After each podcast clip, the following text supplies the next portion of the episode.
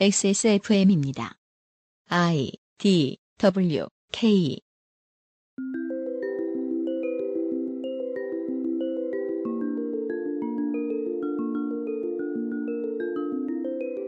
가해자와 피해자는 늘 정해져 있는 역할이 아니며 보호받는 대상과 보호하는 사람의 입장도 바뀔 수 있고 나아가 시민과 정치인 역시 다른 세상 사람이 아닙니다.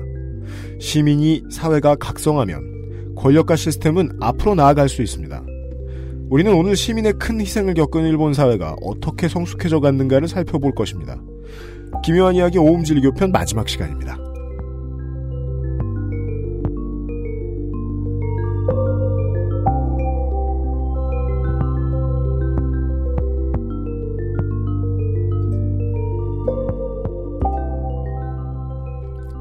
긍정의 힘을 믿으라는 메시지를 전할 것 같으면 혹은 그게 필요하다면 굳이 그것은 알기 싫다를 듣는 분들은 없을 것입니다. 많은 대서가 지나는 시점에서는 저는 벌써부터 겨울이 오는 것을 두려워합니다. 이것은 가난의 비용이기도 하지요. 왜냐하면 저희 집은 늘 동파가 되기 때문이에요. 그것은 알기 싫다 234번째 금요일 순서에서 인사드립니다. XSFM의 유승균 책임 프로듀서입니다. 아, 만약에 이제 추워서 보일러에 들어가는 수도관이 동파가 되면 그것을 어, 유로로 때울 수 있는 홍소라 석사도 옆에 앉아 있습니다. 네, 안녕하세요. 홍소라입니다. 참고로 프랑스, 특히나 파리 같은 경우는 동파 피해를 입기는 조금 어렵죠. 왜입니까? 영하로 잘 안 내려가요, 겨울에. 어, 짜증나. 여름에도 30도를 잘 안 넘고요. 그런 걸 좀 겪어봐야 되는데. 한국에서 겪었습니다. 아니, 근데 사실 저는 이제 홍소라 석사에 대한 일말의 이제 존경심이 있기 때문에 더 고생해라라는 말은 안 하고 싶어요. 그러니까 이게 제 주변에 많은 사람들이 가난으로 고생해봤지만 경험담을 들었을 때 저만한 사람이 없습니다. 이게 말이에요. 문명의 이기가 없는 막 그 외딴 곳, 동떨어진 곳에서 가난한 거는 대도시 한복판에서 가난한 거랑은 상대도 될 수 없게 행복합니다. 예. 거지. 정말 그 이제 그 자본주의 사회에 살아남는 법으로 따지면 어, 우리 방송에 나온 사람 중에 최고의 iron woman 홍소라 석사와 오늘도 함께할 생각입니다. 트위터에 많은 청취자 여러분들이 에, 홍 석사가 이제 한국에 온다 그러면 그 알실 나오냐고 자꾸 물어본다는데 내년은 못 나올 것 같아요. 내가 보기에는 제가 보기에는 왜요? 프랑스에서 한국에 매년 들어오는 건 돈이 너무 많이 나가요. 어, 근데 부모님께서 저의 그 한국행을 워낙 원하시기 때문에 아, 뭐 자식 뭐 1년 안 봐봐야 뭐 다 나이 다 먹었는데 그렇지 않을 때 제가 비- 어, 지불해야 되는 그 감정적인 비용이 훨씬 더 커요. 아 네. 그래서 저는 매년 여름 한국에 있습니다. 사자성어로 일절만 해라고 아. 하죠. 네. 왜 그럴까요? 참 가족이란 이해하기 어려운 존재들이에요. 보면 짜증나면서. 아, 보면 화내면서. 아, 그렇죠. 그렇군요 내년에도 볼 수 있을지 모르겠군요. 여튼, 홍소라 석사 오늘도 함께 하겠습니다. 광고 듣고 잠시 후에 몸질리교 이야기 마지막 시간으로 꾸며드리죠. 그것은 알기 싫다는 용산의 숨은 보석 컴스테이션에서 도와주고 있습니다. XSFM입니다. 용산에 있는 사람들은 컴퓨터 전문가지 내 컴퓨팅 환경까지 전문가는 아니니까 문의하실 때 저희를 신뢰하지 않는 고객들도 많이 만나 뵙습니다. 하지만 업무, 학습, 게임을 하실 때 당신이 느끼실 답답함과 어려움은 알고 보면 CPU와 쿨러의 궁합, CPU와 메인보드의 상성, 램, 셀 레벨, 내장 사운드 카드의 드라이버 버전 등에 따라 나타나는 결과일지도 모릅니다. 혹은 팬 쿨러를 뒤집어 끼웠는데 아무도 모르고 몇 년이 흘렀을지도요. 011-892-5568로 전화 주십시오. 당신의 삶에 생각보다 많은 부분이 바뀔지도 모릅니다. 컴스테이션은 조용한 형제들과 함께합니다.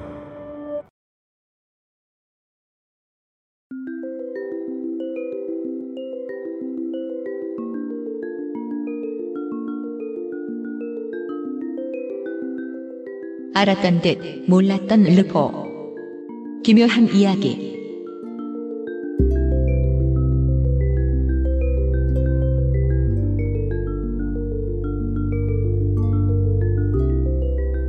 하다 보니 여름 특집처럼 돼버렸네요. 네티즌 이슈프님이 네 번째 시간을 준비해 오셨습니다. 예, 안녕하십니까? 네, 자, 지난 시간까지 그그 오음진리교가 끔찍한 사건들을 벌였고 일본 사회가 반격을 시작한 이야기를 했습니다. 우선 종교 법인 오음진리교는 굉장히 신속하게 법인이 아니게 되었습니다. 네. 그리고 일본 사회는 칼을 갈아서 네.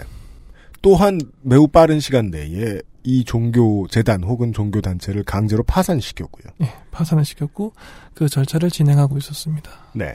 그 과정에서 동산을 긁어 모아서 바자회를 연다는 음. 굉장히 독특한 선택을 하면서까지 시민사회의 도움을 얻어서까지 피해자들에게 돌려줄 돈을 1인이라도 더 확보하기 위해서 노력하는 모습을 소개시켜드렸습니다. 마치 시민들은 어, 몇 푼이라도 더 도와줘야겠다라는 마음을 가지고 어, 이케아의 주말에 북적대듯 줄을 서고 네 쓰던 물건들을. 사갔다. 궁금한 게 있는데요. 예, 한국에서는 남이 쓰는 물건을 쓰면 뭐 이렇게 동티난다 뭐 이런 것들이 있잖아요. 왜냐면 프랑스 같은 경우는 예. 사실 벼룩 시장 같은 게 되게 활성화돼 있어요. 예. 저막 길에서 어좀 쓸만한 거 있으면은 가구 같은 거 집어와서 쓰기도 하고. 일본도 리사이클 숍은 많이 있습니다. 아, 한국도 벼룩 시장 점점 많이 늘어나요. 그래요? 예. 우리가 지금 서울에 있으 서울도 예전 예전보다 많이 만들고 있는데 그 서울보다 작은 도시들 가면은 날씨 좋은 날 주말에 그거 펼쳐놓고 사람들 동네 주민들끼리 서로 이제 매매하도록 하고 있는 음. 지자체들 엄청 많아요. 음. 가보면 너무 신나요. 저도 옛날에 거기 있는 데서 바비 하나 산 적 있어요. 바비. 캔이었나? 너무 조건이 좋아가지고 너무 싼 거야. 박풀인데. 예. 일본은 리사이클 숍을 많이 이용하죠. 유학생들이 특히 뭐 한국에서 일본으로 유학 오신 분들이 한국으로 철수할 때 리사이클 숍의 재산들을 전부 다 이렇게 음. 처분하고 난 다음에 오시는 경우도 많고 음. 그렇습니다. 자 그리고 이제 부동산을 확보해야죠. 본론으로 들어가야죠. 음. 그래서 파산 권체인들은 오음진리교가 확보하고 있던 부동산들 가장 규모가 큰 재산이죠. 이걸 현금으로 바꿔서 피해자들에게 돌려주는 작업에 들어갑니다. 음. 그리고 여기서 음, 부동산 거래에 대한 일반적인 상식이 있습니다. 일본의 경우의 이야기인데 아마 한국도 비슷할 겁니다. 거래하는 형태가 상당히 유사하기 때문에 건물 해체에 드는 비용. 예외적인 경우를 제외하면 부동산은 보통 땅 위에 건물이 없는 빈 땅일 때 가치가 더 높습니다. 당연합니다. 건물이 없는 상태면은 무한한 가능성이 있잖아요. 거기서 뭘 하든. 음. 그렇기 때문에 땅은 건물이 위에 없을 때 가치가 높습니다. 음. 땅 위에 건물이 있으면 가치가 떨어지고요. 그 건물이 특별한 가치가 있는 건물이 아니라면 더욱 그렇고 음. 건물을 해체하는데 비용이 더 들 정도로 대충 만들어 놓은 건물이라면 더더욱 그렇습니다. 네. 음. 그 건물이 내부에서 신흥 종교가 기괴한 수행을 하거나 생화학 무기를 만들거나 가끔 살인 사건도 발생했던 건물이라면 말할 필요도 없을 음, 겁니다. 그렇겠죠. 이게 자 제가 알고 있는 거의 한 50% 이상의 부동산 지식을 저에게 전달해준 아, 심시티와 관련해서 얘기를 할 수밖에 없겠습니다. 상업 건물지대에 처음에 개발을 똑바로 안 해놓으면 그 다음에 재개발 들 도시가 발전하면서 재개발 들어오고 재개발 들어오고 재개발 들어와도 더 높은 건물이 빨리빨리 들어오잖아요.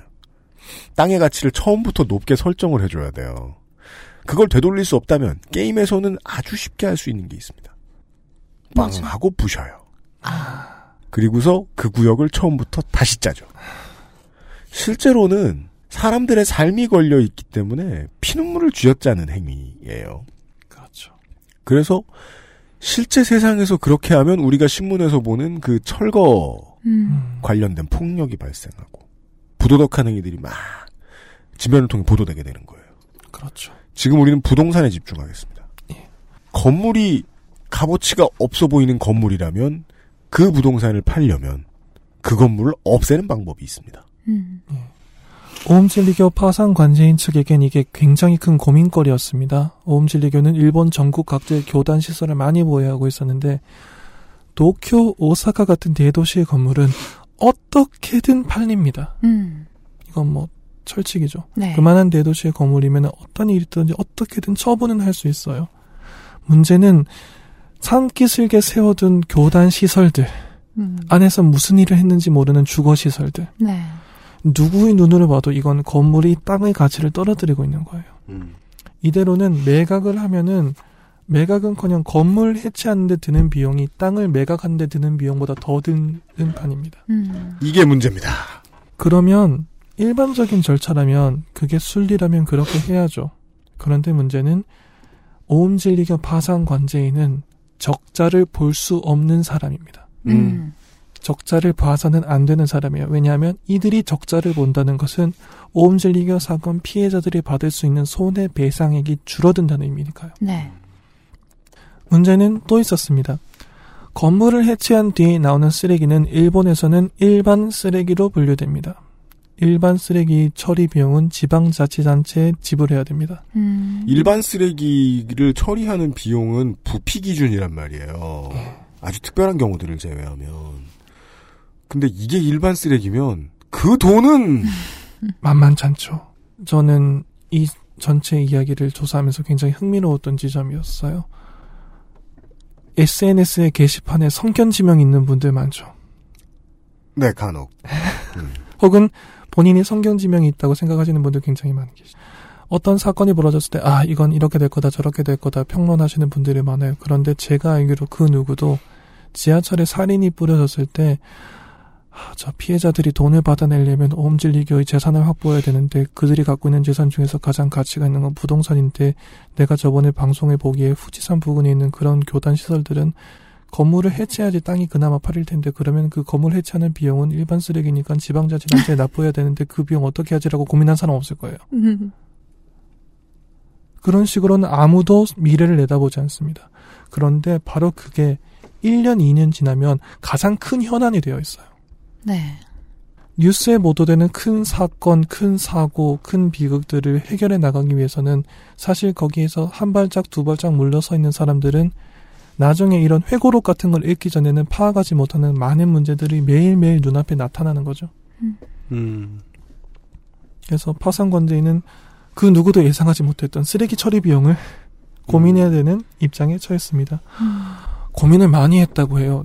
처음에는 막 브레인스토밍 과정에서는 자위대한테 부탁을 해야 되나 이런 말도 나왔습니다. 어. 비용을 적게 쓰면서 이걸 해체하려면 안에 화학 시설이 있을 수도 있으니까 자위대의 특수팀을 부, 부탁해서 이거를 폭발을 시켜야 되나 별 생각을 다 했다고요. 음. 근데 정부 쪽에서 아 그건 좀 참자라고 이야기가 나와서 음. 하지만 절대로 적자는 볼 수 없어요. 음. 그리고 이 시점에서 파상 관제인으로 법조계의 거물급 원로를 추천하고 선정한 일본 사회의 선구안이 빛나기 시작합니다. 뭘 음. 어떻게 했을까요? 1996년 9월에 아비 사부로 변호사는 이 문제를 정치적으로 해결하기로 결정하고 활동을 시작합니다. 정치적으로 해결하기로 했다 해서 속마음을 읽을 수 있을 것 같습니다. 우리 돈 안 쓰겠다. 못 쓴다. 음. 음. 이 정도 지위가 되면은 당연히 언론 이프 쪽 기자들이 네. 그 자신의 채널이 생기지 않습니까? 그래서 교섭을 할 때 첫 번째 철칙이 있죠. 그 딜을 크게 넣어야 되죠. 음. 음, 음. 700만 엔 받으려면 1000만 엔은 불러야 되지 않습니까? 네. 강한 의사 표현으로 선을 긋습니다. 역시 인간이 아니시라 협상할 줄 모르세요. 1억엔 넣어야죠. 예. 1억 엔을 불러야죠. 그러면은 저 반대쪽에서 의아해 할걸요? 700만 원 받으려고 하는 거 맞아요? 왜 우리를 돕고 그래? 음. 강한 의사 표현으로 선을 긋습니다. 음. 해체 비용을 정부가 해결해 주지 않으면 파산 관제인으로서 옴질리교의 일부 부동산에 대해서는 처분권을 포기하겠다라고 발언을 합니다. 어. 국가에 던져버리겠다. 처분권을 포기하면 국고에 귀속됩니다. 네. 그러면 일본 정부 입장에서는 쓰지도 못할 땅을 떠안으면서 욕만 먹는 거예요. 그렇네요. 피해자들한테 도움도 안 되고 땅은 어차피 귀속되는데 음. 해체 비용 어쩌할 거냐. 음. 욕만 먹는 상황인 거죠. 그렇게 선을 긋습니다. 사이다 발언이죠. 사이다 발언을 하면 와 멋있다라고 끝나는 게 아니라 그건 외부로서 하는 거고 내부에서는 일이 되게 만들어야 됩니다. 네. 거물을 사이다 발언하라고 그 거기 앉힌 거 아니지 않습니까? 음. 사람들을 만나고 다닙니다. 일단 정부를 만나요. 음. 내각 쪽에 이야기를 해서 정부를 넣, 정부 관계자와 협상을 하는데 정부 입장에서는 아 뭐 이해는 합니다. 우리도 그렇게 처리된다고 이해는 합니다. 그런데 당연히 매뉴얼이 나오죠. 예산은 국회가 오케이를 해줘야 돼요. 아, 음. 민주주의 국가의 기본 원칙이죠. 그렇죠. 예산은 국회의 허락이 있어야 됩니다. 그래서 정부가 마음대로 할 수 없으니까 국회의 허락을 받아오십시오라고 말을 합니다. 음. 변호인단은 국가에게 던졌고 국가는 국회한테 던진다. 예, 던졌죠. 그리고 일본이나 한국 같은 나라에서 국가한테 던진다는 건 우린 싫다예요. 예. 예. 그리고 당신들이랑 딜하면 우리가 질 테니까 국회랑 딜하겠다는 뜻도 돼요. 예. 음. 예. 던집니다. 그래서 아베 사부로 변호사가 자기 스탭들을 모아놓고 회의를 합니다. 국회를 만나보라는데 어떻게 해야 될까? 음. 아, 그러면은 당시 여당은 굉장히 자연스럽게 자민당이었기 때문에 음. 이 경우에는 자민당의 정무조사 회장이라는 굉장히 중요한 간부입니다. 정무조사 회장을 한번 만나보시는 게 좋을 것 같습니다. 아, 그래요? 그러면은 그 의원이 누구지? 누구누구 의원입니다. 아, 그래?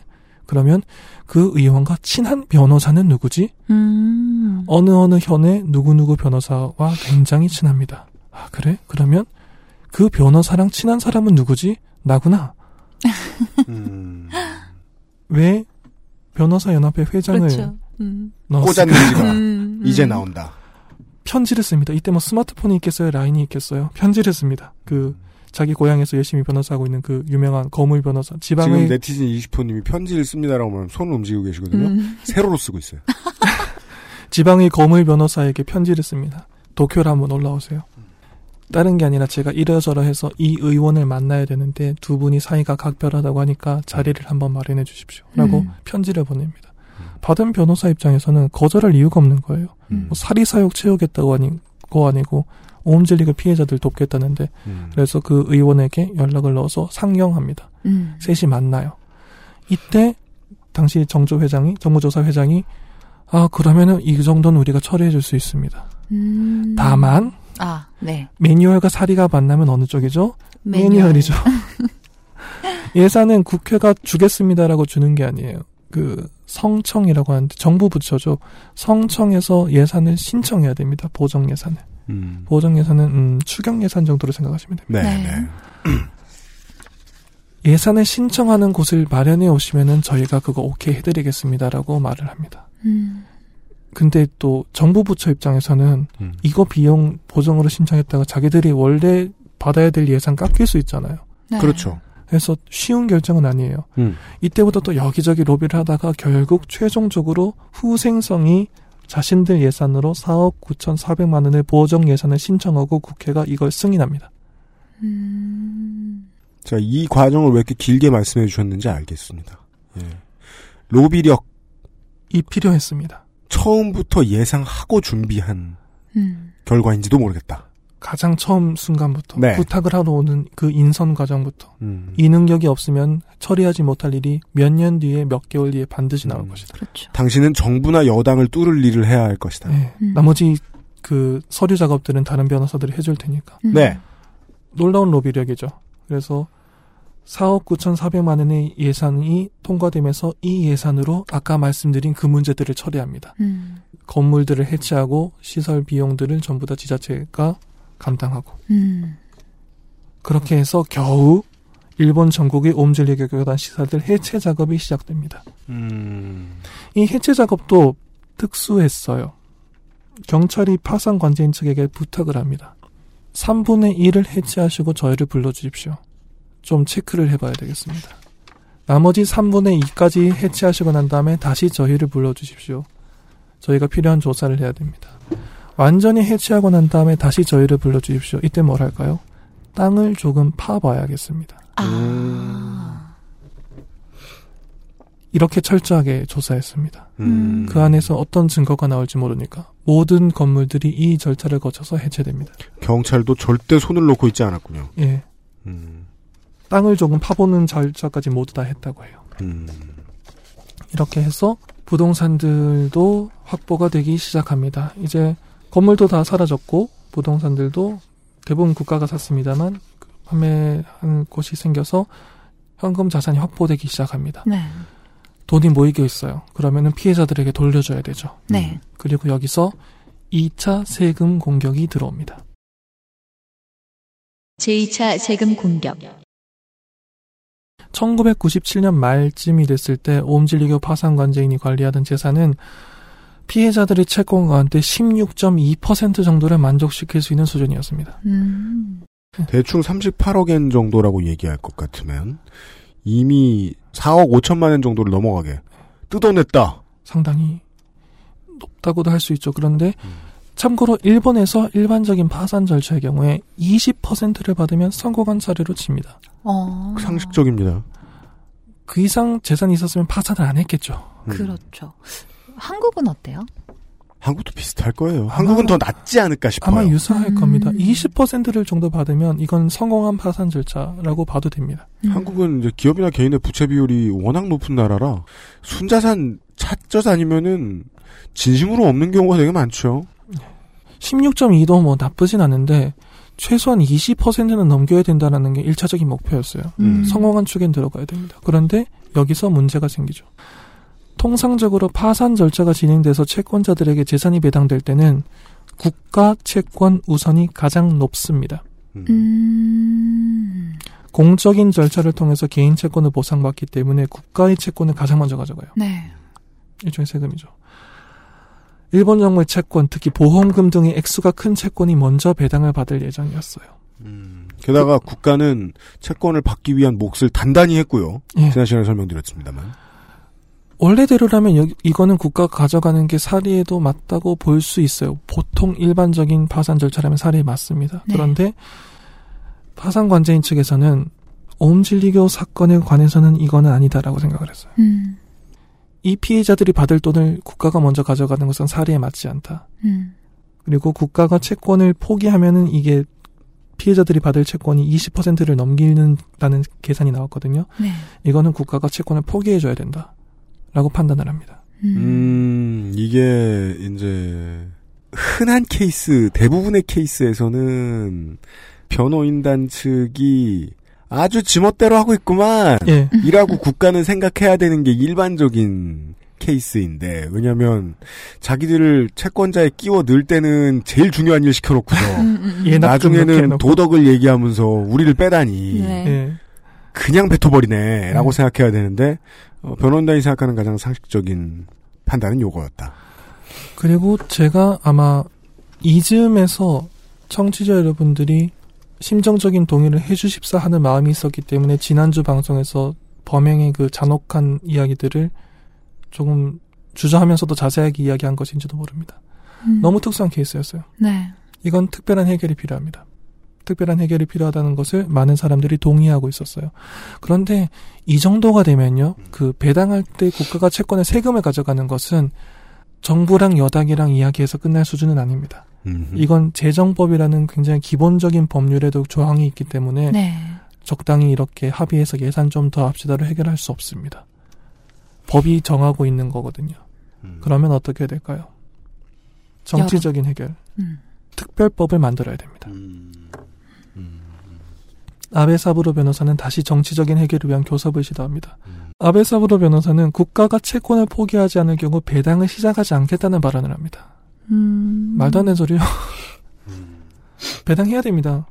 남의 돈을 배당을 왜 안 합니까? 이거는 그 전문 용어로 쓰면 말이 멋있어 보이잖아요. 음. 국가가 채권을 우선권을 포기하지 않을 경우 본 파산관제인은 배당을 시작하지 않겠다. 음. 멋있어 보이잖아요.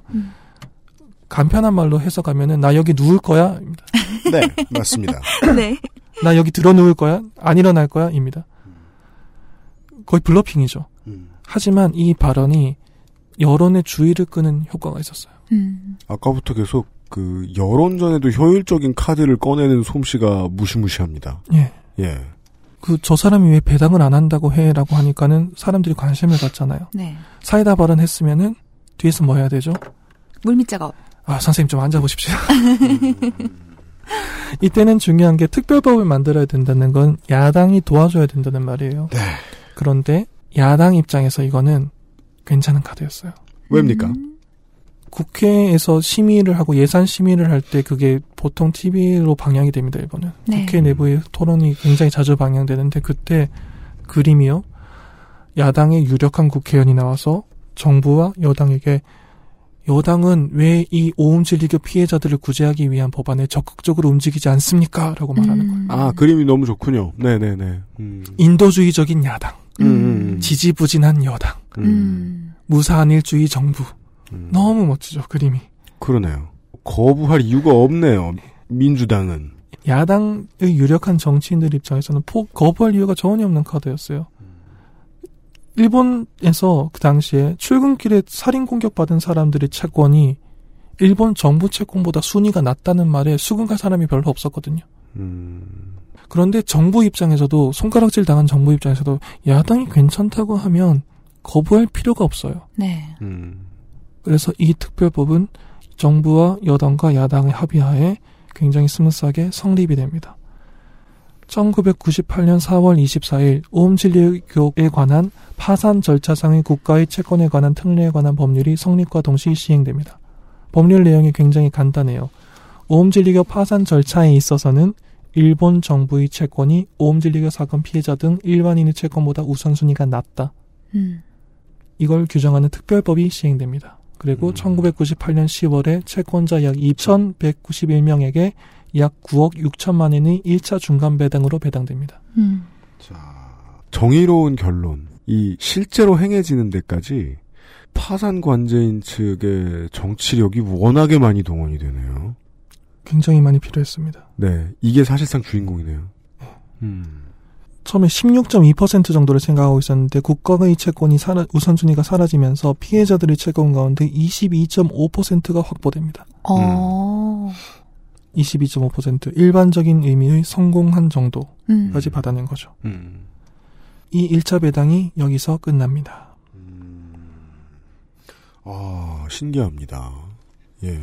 국회가 당대당의 교섭을 할 때에 가장 많이 그 맨 마지막에 고민해야 되는 건 거의 모든 장르가 출구 전략으로 수렴이 된단 말입니다. 그렇죠. 예. 이거를 한쪽이 100%만 좋은 결론을 내, 받을 수- 방법은 별로 없어요. 네. 보통은 왜 자꾸 출구 전략이라고 말씀드리냐면 우리가 이런 이런 손해를 봤을 때 여론이나 지지자들로부터 얻을 것은 무엇이냐. 음. 우리가 여기 지금 도장을 찍고 끝냈을 때 우리가 원래 볼 수 있을 거라고 예상되던 피해를 얼마나 줄일 수 있느냐. 우리가 어, 원래 칭찬받던 걸 얼마나 더 이어갈 수 있느냐. 그게 제일 큰 고민이거든요. 네. 그래서 가장 뭘 많이 원하는 쪽에서는 언제나 당신은 이런 점에서 욕을 덜 먹고 당신은 이런 점에서 욕을 덜 먹고 당신은 이런 걸 얻을 수 있고 당신은 저런 걸 얻을 수 있다. 모든 관계자를 위한 로드맵을 다 준비해놔야 돼요. 문자 그대로 출구를 만드는 거네요. 네. 이게 처음에 기업에 들어와서 이제 그, 저 슬라이드 작업하던 사람들은 모르는 문제거든요. 내가 이걸 왜 작업하고 있는지 모르는. 최종 결정권자들이 무엇의 매력을 느끼느냐를 너무 잘 만들 줄 아는 사람. 음, 그잘 그림을. 파악하고 있었던. 예. 음. 그리고 그 그림을 만들었을 때 이 사람이 정치를 잘하느냐 못하느냐는 실제로 그 그림대로 되느냐죠. 그렇죠. 예. 아이 신기합니다. 아, 일단 1차적으로. 생각보다 많은 돈이 모여서 피해자에게 우선으로 돌아가게 되었습니다. 그렇다면 뭐 잠시 후에 또 얘기 나오겠습니다만은 파산 관제인 측은 그 다음부터 돈을 악착같이 받아내겠다면 그건 국가를 위해서가 아니라 어, 이 재단에 피해를 주기 위해서가 되네요. 옴질리교의 피해를 주기 위해서죠. 네, 그 다음 스텝은 그것이 될 것 같기도 하네요. 광고를 듣고 와서 들어보시죠. 그것은 알기 싫다는 건강한 라이프 스타일 파트너 아임닥에서 도와주고 있습니다. XSFM입니다.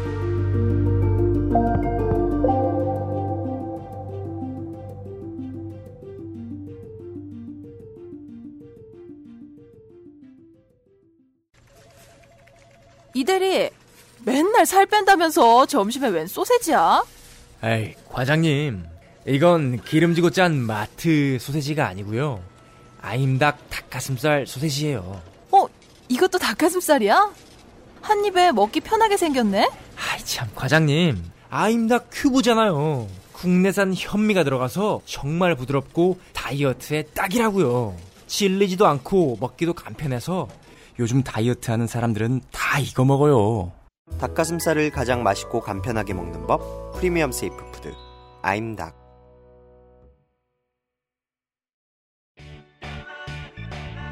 언제까지나 마지막 선택. 아로니아 침.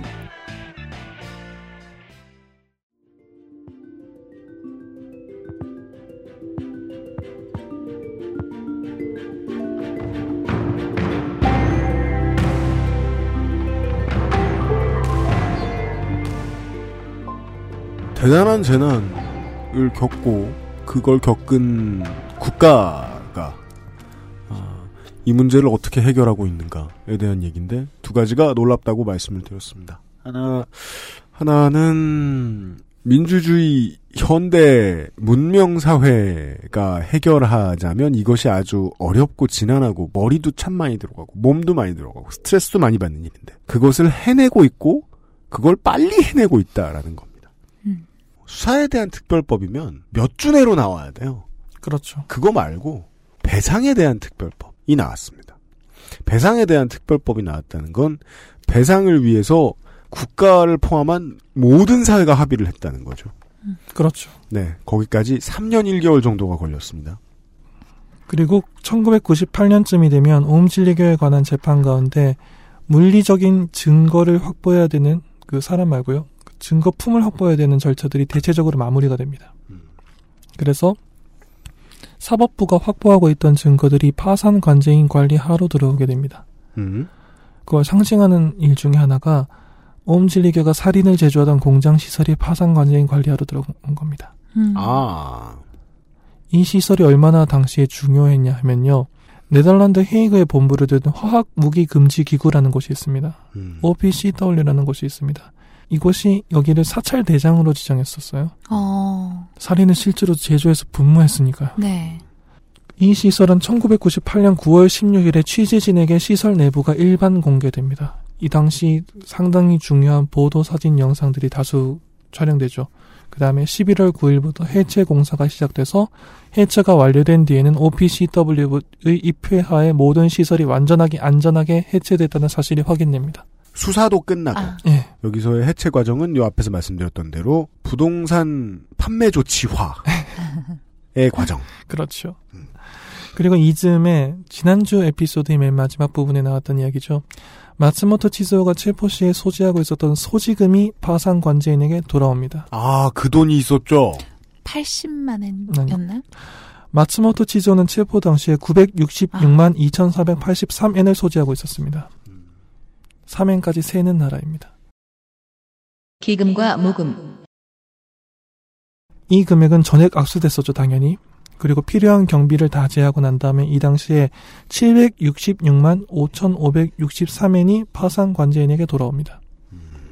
966만 엔이면은 거의 한국 돈은 1억 정도인가요? 천만 엔. 쯤 되지 네. 않겠습니까? 네. 네. 그 정도의 현찰을 갖고 있었던 거죠. 그 중에 필요한 경비가 제하고 766만 엔 정도가 파산 관재인에게 돌아왔습니다. 현금이에요. 음. 드라이버, 의자, 책상도 파는 판인데 현금이 들어왔으면 얼마나 감사합니까? 음. 바로 그 파산 재단, 파산 관재인이 관리하는 재산에 포함시켜서 배당해도 됐을 거예요. 음. 그런데 여기서 고려해야 될 점이 하나 있었습니다. 아까부터 그 일반 채권자라는 이야기가 몇 번 나왔을 텐데요. 오음진리교 파산 절차에 참가한 채권자 가운데는 일반 거래 채권자로 불리는 분들이 있었습니다. 음. 이분들은 어떤 분들이냐면 오음진리교의 범죄 피해를 입어서 손해배상을 청구하는 게 아니라 오음진리교가 합법적인 영역에서 거래를 하던 거래 상대방들입니다. 음. 이들이 사업을 하고 있었고 뭐 예를 들어서 건물 짓는 거 하청을 줄 수도 있고 비록 자신들이 뭐 어떤 용도로 쓰던지 간에 정당한 거래를 통해서 어떤 원료를 샀거나 아니면 뭐 식량을 샀거나 그죠. 네. 많은 사람들이 모여 있는 공동체였으니까 납품 계약을 맺은 납품 업체들이 되게 많이 걸려 있었을 거라는 걸 생각하기가 어렵지 않아요? 당연하죠. 경제 활동을 했었으니까요. 예. 그 상대방들은 이 사람들은 나쁜 사람도 아니고 뭐도 아니죠. 그냥 거래하고 있었던 거예요. 근데 음. 거래하고 있었던 상대방이 끔찍한 사건을 일으켜서 파산을 한 겁니다. 네. 납품, 건물 관리, 예. 예, 큰 고객이었을 텐데. 예, 그 비용을 돌려받기 위해서 파산 절차에 참가하고 있었던 사람들이 있었기 때문에 그 범죄 피해자들이 1201명이고 이들을 합치면 2000명까지 되는 거예요. 아, 그런데 파산 관제인 측과 그 피해자 대책 변호단 측이 이 돈만은 따로 관리해야 된다라는 생각을 해요. 음. 다른 돈도 아니고 마츠모토 치즈오가 마지막에 들고 있었던 현금을 일반 채권자들에게 같이 배- 분배하는 것은 좀 정의롭지 않다. 이 돈은 피해자들을 위해서 온전히 써야 된다. 음. 라는 발상을 하게 됩니다. 그러니까 아까부터 계속 그 행정의 원칙과 그 당시 상황에 맞는 선택, 감성이 들어가 있는 선택, 예. 이 계속 그 충돌을 하는데 주로 후자가 이겨요.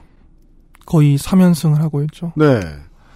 그래서 1998년 7월 10일에 살인 사건 등 공조 기금이 설립됩니다. 음. 마츠모토 치즈의 소지금 반환금 766만 5,563엔은 이 기금으로 들어갑니다. 음. 그리고 이 기금 설립을 계기로 신문 등을 통한 광고를 통해서 처음으로 일반 시민의 선의의 협력, 다시 말해서 성금 모금이 시작됩니다. 음. 어, 추심 바깥에 성금이 시작이 되었다. 1차 배당이라고 말씀을 드렸는데요. 사실상 1차 배당이 제일 큰 배당이라고 누구나 생각하고 있었어요. 네. 그렇죠. 그 당시에 재산을 파악할 수 있는 걸 거의 모두 긁어 모았으니까요. 그렇죠. 그 다음부터는 큰 재산이 어디서 튀어나올 일은 별로 없습니다. 음. 이 시점이 되면은 슬슬 시민들의 선의를 모아도 되겠다라는 판단이 선 거예요. 음. 이것도 되게 당당한 편이네요. 그렇죠. 처음부터 답 없이 성금 모금하는 거 국가가 배상 똑바로 할 생각 안 하고 모금부터 때리다가 타이밍이 되게 중요하거든요. 할 수 있는 노력을 다 한 다음에 하는 것이냐. 오해를 방지하기 위해서 일본도 성금이 이렇게 항상 몇 년씩 늦는 건 아닙니다. 예를 들어서 가장 음, 여러분이 알고 계실 대형 재해들, 대지진 네. 이럴 때는 굉장히 순식간에 기부금들이 모입니다. 음. 기부금 모금도 빨리빨리 하고요. 그거는 자연재해지 않습니까? 누구의 잘못이 아니고 게다가 그분들은 급하게 돈이 당장 필요하니까 그런 경우에는 빨리빨리 모여요. 그런데 이렇게 누가 봐도 가해자가 있고 음. 그에게 돈을 받아내야 되고 음. 그 절차가 필요하면은 처음부터 성금 모으자라는 말은 나오지 않아요. 음. 그게 정상이죠. 타이밍이요. 1998년 7월 10일이니까 공교롭게도 1995년 3월에 일이 있었고 98년 7월이니까는 3년 뒤에 7월이죠. 세월호를 기준으로 하면은 지금 정도예요. 음. 세월호가 2014년 4월이기 때문에 2017년 7월 이쯤에 이제 성금 모금을 시작해도 되겠다라는 이야기가 나온 겁니다. 음. 이야기를 꺼낸 김에 네. 이건 정말 어느 게 맞다 틀리다라기보다는 접근 방식의 차이라고 생각해요. 세월호 사건 당시 한국 사- 한국은 사건이 보도되면서 거의 동시에 성금 모금이 시작된 걸로 제가 알고 있습니다. 음. 한국의 접근법이 장점을 찾아보자면 장점이 있다고 생각해요. 모인 성금이 잘 운영된다면 피해자들이 비교적 이른 시기에 성금의 도움을 받을 수 있어요. 네. 그리고 한국식 접근법의 장점은 일본식 접근법의 단점이죠. 일본의 경우는 일반 시민들의 성의를 모으자는 의견이 나온 게 늦기 때문에 피해자들이 혜택을 받는 시간이 늦어집니다. 음. 반대로 볼까요?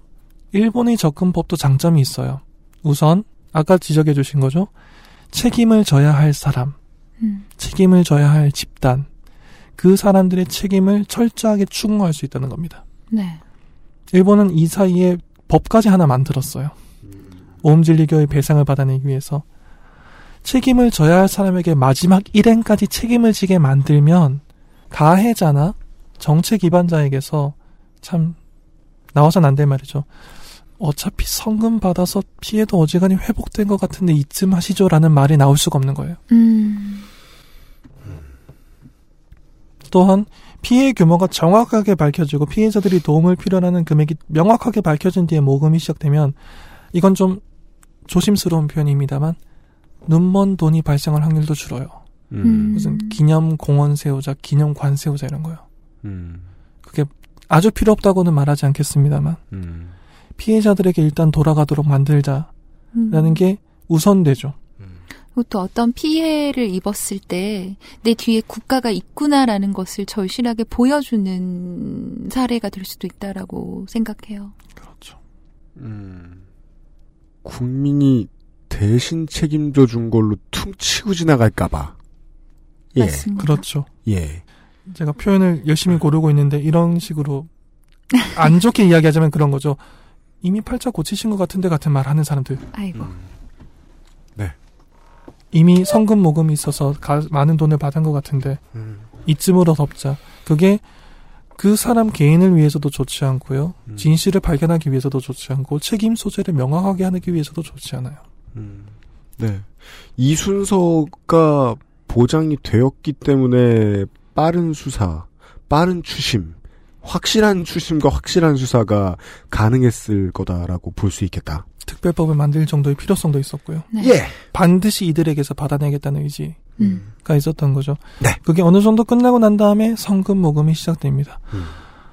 음, 그렇기 때문에 음, 누구의 선의가 어떻게 명확하게 작동되느냐라는 것을 알면 사람들이 선의를 보여줄 수 있다는 의미에서 음. 저희 그 그것은 알기 싫다에서 광고를 한 아름다운 재단의 어쩌다 슈퍼맨이라던가 음. 지난번에 광고가 나간 적이 있는 60일간의 건강보험증 캠페인 같은 것들 정말 높은 평가를 받아야 된다고 생각해요. 네. 선의가 선의로 작동하기 위해서 고민한 흔적이 있잖아요. 네. 들으셨습니까? 팟캐스트 업계의 자본주의의 끝판왕입니다. 네, XSFM은. 네. 뭘 해도 다 돈으로 환산시켜냅니다. 근데 저도 그렇게 생각해요. 예. 그 시민들을 움직이는 활동 보통 머리 좋아야 보통 스트레스 많이 받아야 할 수 있는 일이 아니라는 생각이 맞습니다. 네. 살인 사건 등 공조 기금으로 2008년까지 모두 1억 4,029만 6,178엔이 모금됩니다. 음. 그리고 이 모금이 진행 중이던 2002년경에 피해자들 특히 그 살인 사건 피해자들한테서 모금 사용법에 대한 건의가 있었어요. 사건 특성상 건강에 대한 불안이 가장 큰 고민 요소였거든요. 그래서 언제든지 건강 상태를 전문적인 의사가 있는 병원에서 확인할 수 있는 시스템을 확보해 달라라는 음. 요구가 있었습니다. 아, 예, 예, 예. 그래서 이 요구가 받아들여져서 이 기금은 주로 첫 번째 모든 피해자가 반드시 건강 검진을 받아서 건강 상태를 확인하고 두 번째 검진이 지속적으로 이루어져서 데이터를 축적하며 세 번째 다른 피해자들과 정보를 공유할 수 있도록 하는 방식으로 운영됩니다. 음. 2002년 3월 19일 시점에서 그러니까 7년이 지난 시점에서 64명이 건강 검진을 희망했다는 기록이 남아 있습니다. 그리고 이런 활동은 독립 NPO를 발출범시켜서 이 NPO가 승계해서 오늘도 하고 있습니다. 현재까지도 하고 있습니다. 아. 음, 이 기금 운용은 이제 재난 피해자뿐만 아니라 공공 건강보험 모델을 생각하는 나라들에게도 시사하는 바가 좀 있습니다. 그렇죠. 이야, 예. 이렇게 부동산 같은 큰 재산 처분해서 1차 배당도 했고 모금도 시작했습니다. 그 말은 네. 파산 절차를 통해서 받아낼 수 있는 돈은 거의 다 받아냈다는 느낌을 아마 받으셨을 겁니다. 네. 지금까지는 그래 들립니다. 예. 음. 그 예상이 맞았습니다. 거의 거의 그 절차는 끝나가고 있어야 되는데 여기서 일본 사회의 다른 플레이어가 등장합니다. 음. 그게 뭘까요? 일본 언론이죠. 언론. 그리고 그 언론이 아젠다 세팅 능력을 보여줍니다. 지난주와 다르게 이번 주가 적응 안 되는 이유는 또 생판 달라요. 사회가 어떤 문제를 해결을 해내는 과정. 이죠. 망가뜨리는 과정은요. 언론 얘기 나왔으니까 말인데 언론이 어제 취재해서 오늘 보여주면 바로 조만 가능해요. 음. 음. 세상 모든 앉아 있는 한량들이 장기 두다 말고 트위터하다 말고 떠들 수 있어요. 예. 근데 이걸 복구해내는 과정은 복구하는 사람들도 장기간 걸리는데 그걸 보고 해석해내는 사람들도 엄청 오랫동안 기록을 들여다보고 있어야 되는 문제네요. 그렇죠. 예, 그 점이 오늘 에피소드의 제일 특이한 점입니다. 이번 음. 주에 언론이 무슨 역할을 했는지에 대한 얘기입니다. 아젠다 세팅. 1999년 5월 26일에 요미우리 신문의 한 기사가 일본 사회에 파문을 던집니다. 기사 내용은 오음 진리교가 실질적으로 운영하는 관련 회사 들이 여전히 영업을 하고 있었고 아, 관련해서? 1998년에 매상액이 70억엔 전후였다는 말이었습니다. 아,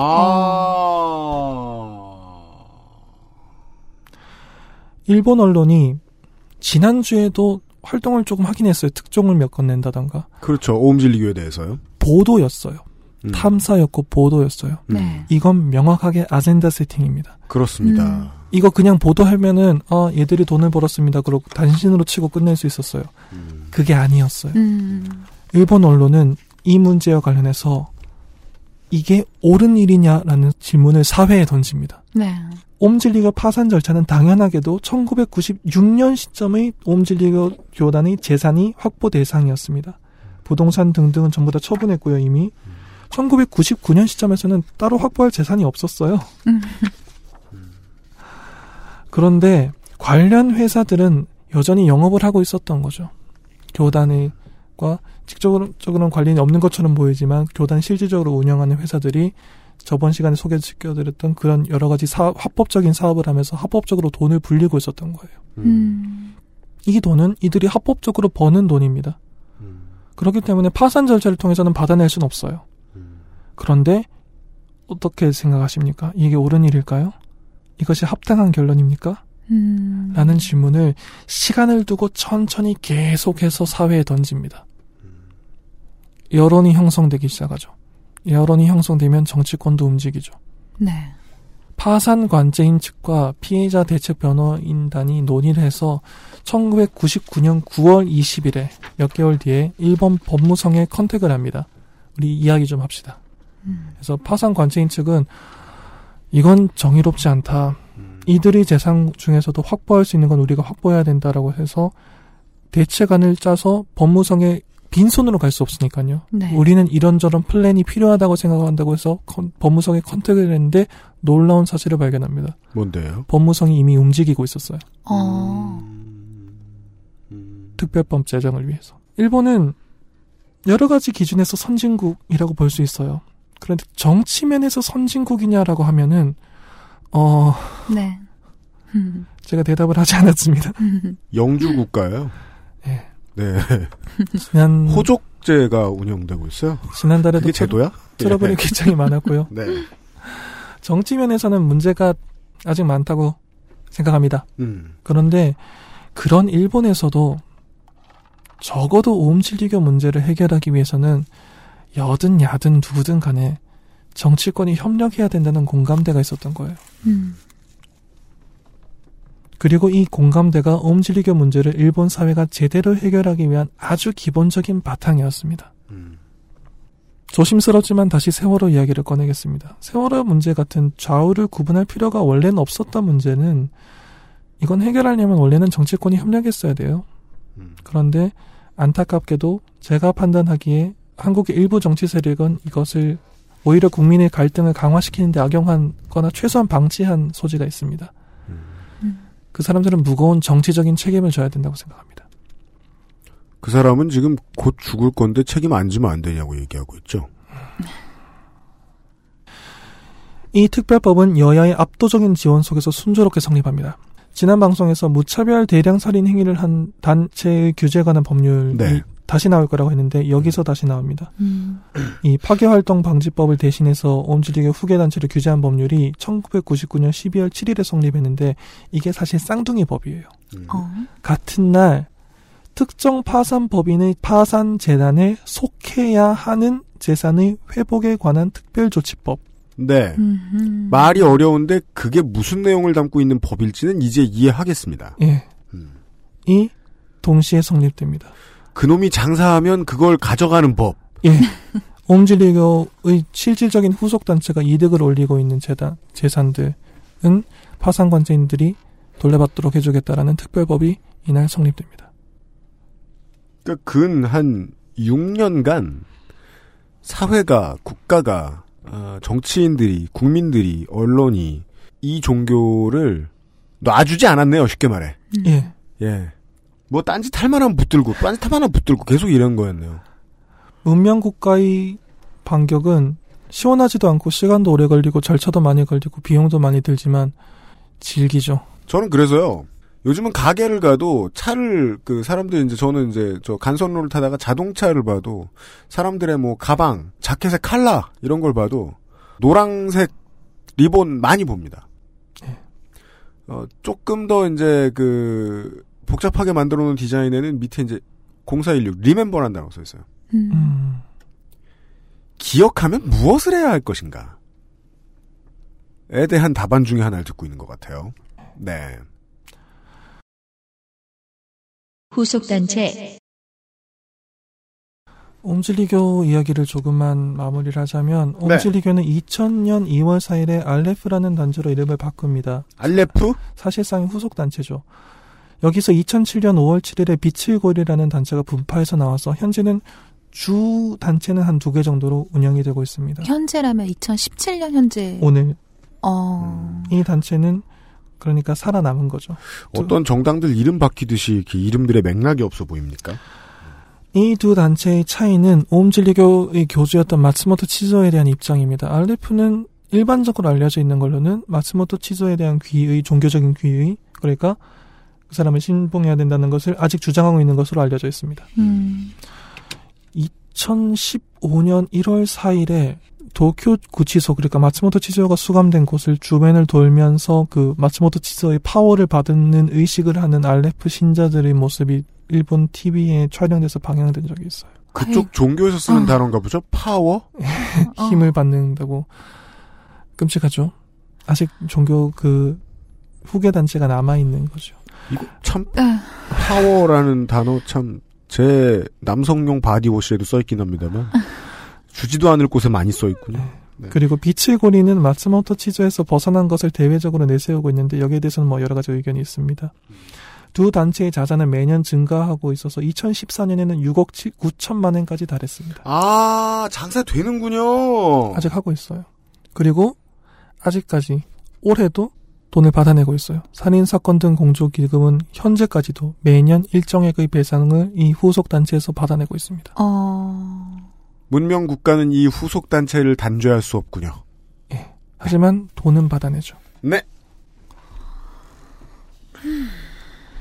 이해가 안, 안 되는 게, 예. 어, 이 두 개의 단체, 그러니까 알레프하고 빛의 고리가 여전히 존재하고 있으며, 게다가 그 자산이 매년 증가 추세를 보인다는 거잖아요. 신자도 늘고 있어요. 그게 일본 사회의 요즘 큰 걱정거리 중에 하나입니다. 충격적이네요. 예. 그- 경찰이 열심히 관리는 하고 있는데 신자는 증가하는 추세라고 하더군요. 제가 왜 그 인권을 보장하는 현대 국가에게서 이것이 어려운 일이냐라고 말씀을 드렸냐면 이 후계자에게 100% 책임을 물리는 건 연자죄였거든요. 네. 지금 돈을 배상을 계속해서 받아내는 것만도 기적적인 결과로 보여요. 음. 그리고 종교의 자유라는 것은 음, 좋은 방패죠. 그럼요. 네. 네, 일본은 아직 후속 단체가 있고 그래서 이들을 관리하기 위해서 저번처럼 당하지 않기 위해서 일본 경찰이 항상 일정한 수사력을 여기에 쓰고 있습니다. 재발을 막아주길 바라죠. 주방도 가보고 지하실도 가보고 음. 하지만 종교 그 자체를 막을 수는 없죠. 네. 현대 문명 국가는. 박근혜 씨를 잡아들였어요. 네. 위험한 건 본인이 하시는 그리고 유피디님의 자세 좋아합니다. 저. 그렇다고 해서 우리가 저 곰돌이 새누리당의 연대 책임을 물릴 수는 없어요. 정당을 해산시킬 수는 없단 말입니다. 음. 저들은 정당 해산을 하죠. 음. 그건 현대 국가가 할 짓이 아니잖아. 아니지 않느냐. 음. 네. 선의를 구하는 방법. 그리고 파산 관제인 측은 다른 활동도 합니다. 2006년 전후가 되면은 어, 1996년에 파산이 결정됐거든요. 음. 10년 정도 지났습니다. 네. 네. 파산 관제인 측의 활동이 사실상 마무리 단계에 접어듭니다. 음, 이 양반은 처음에, 이제 음, 80줄에 접어들 상황. 네. 네. 처음에 3년 정도 예상한다고 하셨는데 누가 그런 말을 했을까요? 그러니까 그게 자기와의 쇼부죠. 음. 예. 아, 빨리 하고 끝내야지. 나 지금 70줄 들어섰는데 오! 음. 막 떠올라요. 그것은 알기 싫다 한 10회쯤 하면 좋겠다고. 왜냐면 9회인가 10회 하고 대선했거든. 아. 맞아요. 대선 전에 시작했어요, 이 방송. 네. 음. 맞아요. 233회입니다. 아, 그렇죠. 파일 수로 하면 한 600개 될 겁니다. 네. 그게 어딘가에 도서관에 남아서 100년 뒤에 어떤 역사학자들이 논문 쓰려고 듣고 있겠죠. 아우 세상에. 아이고. 미래의 정치학자 여러분 안녕하세요. 여러분의 아, 건강 그때까지 한국어가 남아 있을지 모르는 거라서. 네. 저기요? 저의 직업과 연관되어 있어서? 어, 그때까지 살아 있을 거예요? 아니, 그래도요. 아, 여러분의 지금도 하기 싫어하면서 뭐 공부를 그때까지 하려고. 그래서 10년 정도 지난 후에는 파산 관제인 측이 이 이상 재산이 좀 파악하기 어렵다라고 생각을 했을 때 그 상황에서 주어진 상황에서 옴닐리그 사건 피해자들이 1엔이라도 더 많은 배상을 받을 수 있도록 새로운 시도를 합니다. 지금까지 몇 번 언급된 일반 거래 채권자 그러니까 사건 피해자가 아니라 거래하시던 분들 음. 네. 이분들한테 부탁을 합니다. 음. 여러분이 가지고 계신 채권 중에서 남아 있는 채권을 피해자들에게 양도해주지 않겠느냐고. 음. 자, 이 일 말고 다른 일에 다른 일의 파산 업체들을 생각해 보자고요. 그럴 때 있는 경우. 지금 10년째 일관되게 양심 없기가 이럴 데 없어요. 그렇죠. 예. 국가 채권 뺏었고요. 예. 예, 일반 채권도 채권 뺏어갑니다, 이제. 예. 음. 이건 부탁이 맞나요? 부탁이죠. 이게 시도가 가능했던 이유가 있어요. 일반적인 사례를 기준으로 하면은 아까도 말씀드렸지만 일본 채권자들은 20%를 받으면 성공한 걸로 칩니다. 네. 그건 확보된 상태였어요. 그렇기 때문에 일반적인 사례에서도 어느 정도 성공한 축보다 조금 더 많이 받았습니다. 음. 그리고 10년이 지났어요. 슬슬 여기서 이탈해도 되는 분들이 생긴 거죠. 음. 사업을 운영하시는 분들이니까 주로. 음, 그렇죠, 그렇죠. 사업하는 분들은 채권 10년 이상, 그러니까 받을 수는 있어요. 예. 근데 거기에 못 걸고 있다는 건 장사 잘하는 사람은 아니라는 거죠. 음. 네. 물론 돈은 돈이고 채권은 채권입니다. 신중해야죠. 네. 그래서 파산 관재인 측은 최대한 예의를 갖춰서 정말 가능한 일본어 가운데서 최대한 예의를 갖춰서 일본이 예의를 더 갖추려면 어떻게 해야 돼요, 일본인이? 인사가 한 스무 줄 정도 이렇게 그러니까 그러면은, 그러려면은 정말 햄스트링이 끊어질 정도로 숙여야 된다는 거 예. 아니에요? 가능한 가장 정중한 어조로 어떻게 해야 일본인이 일본인으로 하여금 자기가 예의 바르다고 느끼게 하지? 정말 어려운 일이네요. 정말 그 글자마저도 달필도 잘 써서 2006년 2월 21일에 817명의 채권자에게 서신을 보냅니다. 음. 이러저러한 사정인데 혹시 가능하시겠냐. 682명이 답장을 보냅니다. 32명이 동의할 수 없다. 37명이 보류해달라. 이게 무슨 소리예요? 와. 75%에 달하는 613명이 채권을 사건 피해자들에게 양도하겠다는 의사를 표명합니다. 우와. 그러니까 저는 자꾸 아까부터 반대로 얘기하고 있는데 잘 이해해 주시면 매우 감사드리겠습니다. 너그러이 봐주십시오. 어떻게 이렇게까지 얍삽할 수가 있는지 모르겠어요. 이 답장은요, 받고 싶었으면 2006년에 보내야 돼요. 96년에 보냈으면 이렇게 못 받습니다. 절대. 맞아요. 마음속으로 정해두고 있었는지도 모르겠어요. 내가 10년 뒤에는 이 채권도 가져와야지? 이렇게 똑똑하, 그러니까 이렇게 똑똑하려면요, 머리만 좋아야 되는 게 아니에요. 열정이 있어야죠. 사람의 네. 마음도 알아야 되고요. 음. 그러니까 한 순간도 생각, 그러니까 한 순간도 놓지 않고 의지를 불태우고 있었어야 이런 결과를 얻어낼 수 있는 게 아닌가라는 생각이 드는 겁니다. 노익장. 그리고 이게 왜 신비롭습니까? 돈은 이렇게 버는 건데요. 그건 자기 돈 벌려고 버는 거지. 그렇죠. 그때나 할 수 있는 일이지. 이런 테러의 피해자들을 도와주기 위해서 이 정도의 상술이라고 해보죠. 상술이 들어간다? 아, 10년 뒤를 생각하고 있었을지도 모르죠, 정말로. 저는 그런 생각이 안 들 수가 없습니다. 저는 동의할 수 없다고 응답하신 분들, 보류를 요구하신 분들 에 대해서 다른 생각을 할 필요가 전혀 없다고 생각합니다. 당연한 거예요. 네. 이쯤 되, 되면은 노라고 말하는 것도 흉이 안 돼요. 예, 음. 사업하는 분들이니까요. 게다가 10년이나 지났는데 음. 예, 75%는 놀라운 수치라고 생각합니다. 그래서 어떤 사회에 대한 희망을 봤어요. 사람은 자신의 선의가 왜 요구되고 그 선의의 표현이 자신에게 어떤 부담을 주며 내 채권을 어떻게 회수 못하며 반대로 그 누구에게 어떤 도움을 주는지를 잘 설명하고 예의를 갖춰서 부탁하면 무려 75%나 되는 확률로 음. 선의를 베푸는 사람이 있다는 거죠. 참 공포인 게 메시지의 힘이라는 게 말이에요. 메시지의 힘이 더해지려면 종합예술로 메시지를 판단할 필요가 있다는 거죠. 음. 그것이 보여지는 예를 아까 말씀해 주셨죠. 글자체, 네. 말투, 음. 그걸 듣는 사람들의 상황, 네. 그 메시지가 넘어가는 시기, 그 메시지를 듣는 사람의 환경들도 조율할 수 있어야 된다. 종합예술, 종합예술. 아이고야. 예. 그렇게 1N이라도 더 받아내기 위해서 음. 노력을 했습니다. 2006년에. 1909 만약에 이 파산관제인이 1994년에 갑자기 분연이 일어나서 왜 돈도 안 주냐 이놈들아 울부짖고 다녔죠? 다 망했을 거예요. 다 망했을 거예요. 이 모든 절차. 음. 네. 예. 정의는 지리한 일입니다. 이루어지자면. 음. 파산 절차 종료.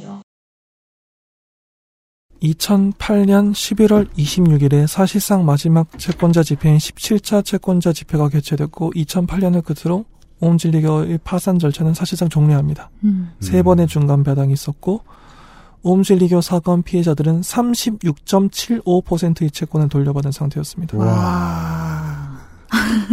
여기에 기금을 통해서 모금된 돈으로 3.64%가 추가로 회수돼서 1,201명의 피해자들의 채권 약 38억 1천만 엔 가운데 15억 4천만 엔 정도 40.39%를 회수한 것으로 확인됩니다. 와. 아베 사부로 변호사는 3년 정도의 활동 기간을 예상했으나 실제로는 12년이 걸렸습니다. 물론 뭐 12년이면 돈의 절대 가치가 한참 떨어지는 시기이기 때문에 음. 조금 더 짜게 봐야겠습니다만 그렇다고 해도 초과율은 장난이 아니네요. 음. 통상적인 성공이 20%니까요. 음. 아베 사부로 변호사는 69세였던 1995년 시점에서 충분히 존경받을 만한 사회 원로였어요. 음. 일본 변호사 연합회 전 회장이면은 뭐 네. 사회 어디에 내- 넣어도 부끄럽지 않은 명함이었죠. 저도 지금 이 이야기가 너무 궁금했어요. 말년을 여기에 쏟아 부으신 거 아니에요. 예. 그런데 이분이 2010년에 향년 84세로 작고하셨을 때 음. 일본의 주요 언론은 당연히 부고를 기사를 내죠. 그런데 부고 기사의 중요한 내용들은 거의 다 그가 70대를 바친 옴질리교 파산 관제인으로서의 활동이었어요. 음.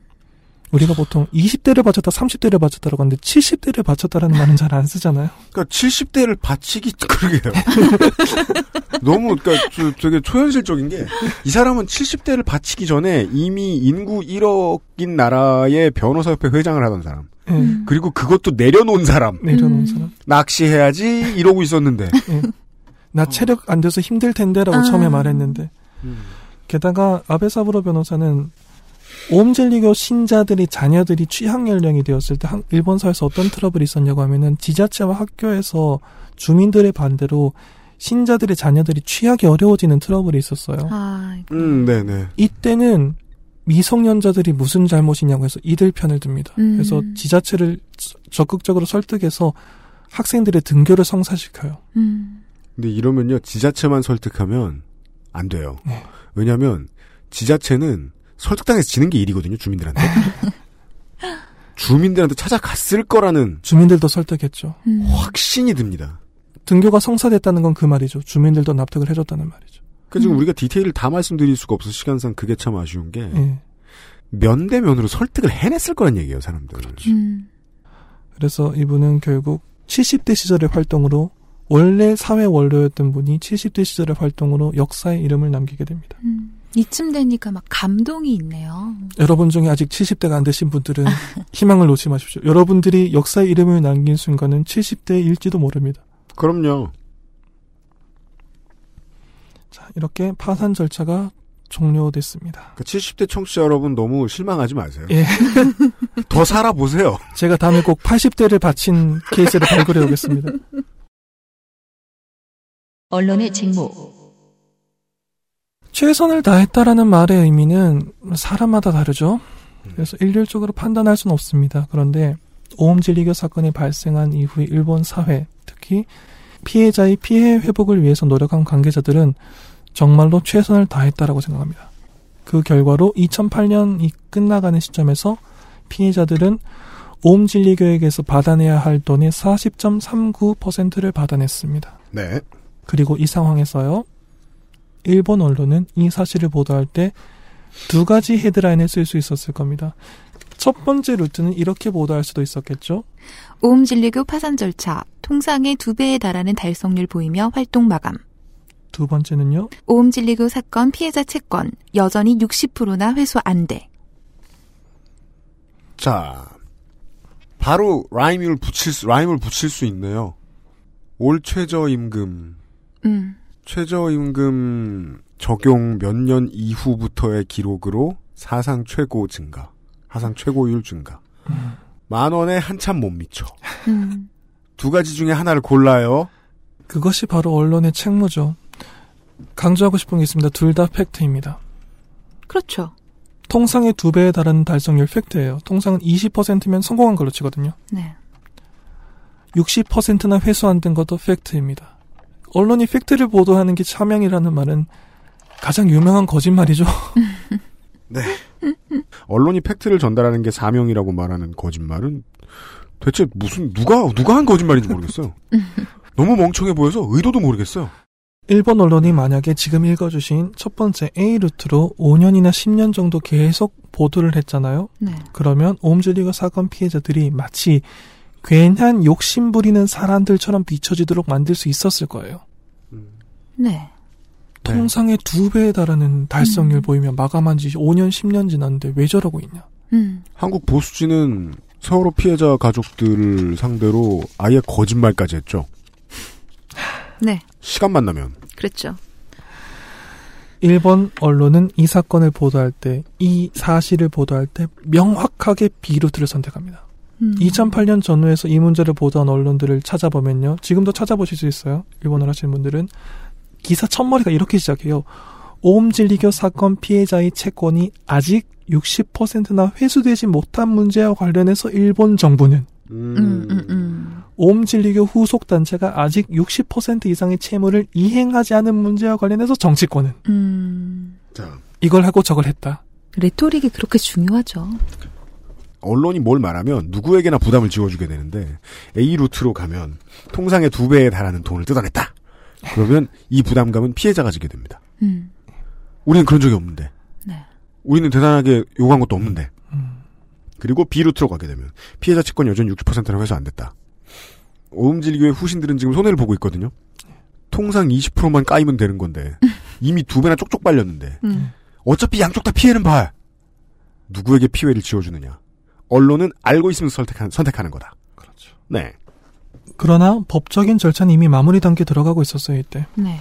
그 말은 정해진 법으로 해결이 안 되면 오늘 우리는 중요한 걸 배웠죠. 뭘 해야 되죠? 정치. 적인 해결을 해야 되죠. 그 말은 사실 다른 말이죠. 법을 만들어야 된다는 말이죠. 네. 음. 2008년 6월 18일에 일본 국회는 여야의 합의 아래 오음 진리교 범죄 피해자들을 구제하기 위한 급부금, 돌려줄 필요가 없는 돈이라는 뜻입니다. 급부금 지급에 관한 법률을 통과시킵니다. 언론이 몫을 했다는 얘기군요. 최선을 다했어요. 20%님의 말씀은요. 정말로. 이때 기사들 읽어보면은 인트로가 감동적이에요. 아직까지 돈을 못, 받, 못 받고 있는 일본 정부가 지금 뭘 하고 있는지 여러분에게 알려드리겠습니다라는 식이에요. 음. 우와! 우와! 이렇게 쓸 수 있다니 싶어요. 그러니까 물론 한국인으로서 막 세상에 남 얘기네 이렇게는 생각 안 해요. 네. 우리는 이제 작년 가을에 천지개벽을 경험했기 때문에 우리도. 네. 근데 여전히 신선하긴 합니다. 일본 경찰이 옴질리교 사건 피해자로 파악한 6,583명 가운데 아까보다 숫자가 늘어났죠. 그 채권단에 들어가지 못한 분들도 피해는 있었으니까요. 네. 음, 신청 의사가 없는 분들이 있었어요. 음. 그렇겠죠. 그 마음은 음, 그런 분들이 계시리라고 생각합니다. 그분들을 제외하고 6,084명이 이 법의 적용을 받습니다. 음. 사망 경우에 유족에게 2천만 원, 간병이 필요한 중증 장애 3천만 원, 그냥 중증 장애 2천만 원, 중상 100만 원 등 재원이 모두 30억 엔 정도 들어왔다고 합니다. 음. 이 법을 통해서 30억 엔 정도가 피해자와 유족들에게 지급됐습니다. 사람으로 잘라 보니까 또 대단한 돈 아니죠? 예. 예, 들으시기에도. 이 법은 올바른 운영을 위해서 개정을 하는데요. 음. 법조문을 손질해야 되니까요. 음. 현 시점에서 오늘 방송 녹음하는 시점에서 최종으로 개정된 것은 2014년 6월 13일입니다. 다시 말해 세월호 사건 이후의 일입니다. 음. 20해 뒤에도 계속해서 오늘 일처럼 손보고 있다. 법을 바꾸고 있었어요. 개정을 하고 있었어요. 네. 이렇게 옴질리 교육에서 돈을 받아내는 절차들이 음. 여전히. 여전히 진행되고 있습니다. 네. 음, 세월호 사건과 관련해서요. 3년 정도 지나는 시점이 될 때 제가 이 원고를 준비하기 시작했어요. 3년 정도 지났으니까 이제 마무리를 하자라는 주장을 펴는 정치인들이 나오기 시작할 때였는데 음. 저는 이것은 지극히 무책임한 주장이라고 생각합니다. 음. 제 개인적인 의견으로 세월호 사건 해결은 아직 시작도 안 했어요. 네. 그리고 알고 있긴 한데. 음. 시작도 안 했죠. 그리고 이것은 그 시위하고 계신 분들이 앞으로 오랫동안 거기 자리에 계셔야 된다는 말은 절대로 아닙니다. 그분들은 최대한 빨리 시위가 필요 없는 장소로 가셔서 일상생활로 돌아가실 수 있도록 한국 사회가 책임을 져야 돼요. 하지만 그 이후의 문제에 있어서 세월의 사건 해결은 아직 시간이 오래 걸릴 겁니다. 이번 에피소드에서 옴질리교 문제의 사후 처리를 다루는데 주로 채권, 배상금 이런 이야기를 중점을 뒀습니다. 뭐 네. 사회적인 문제, 종교적인 문제 이런 이야기는 거의 거론하지 않았어요. 의아하게 생각하는 분도 계시리라고 생각합니다. 그런데 저는 이런 문제는 돈을 통한 해결이 최소한의 요건이고 따라서 가장 먼저 처리해야 된다고 생각해요. 돈을 받아내는 것. 그것이 최소한이고 그렇기 때문에 가장 먼저 해야 됩니다. 제가 자본주의에 대해서 저 자본주의 좋아하는데요. 출연료 받으니까 나오는 거고. 저 자본주의 좋아합니다. 그런데 자본주의에 관해서 제가 화가 나는 지점이 있어요. 가난이 아니라 가난한 사람을 증오할 때.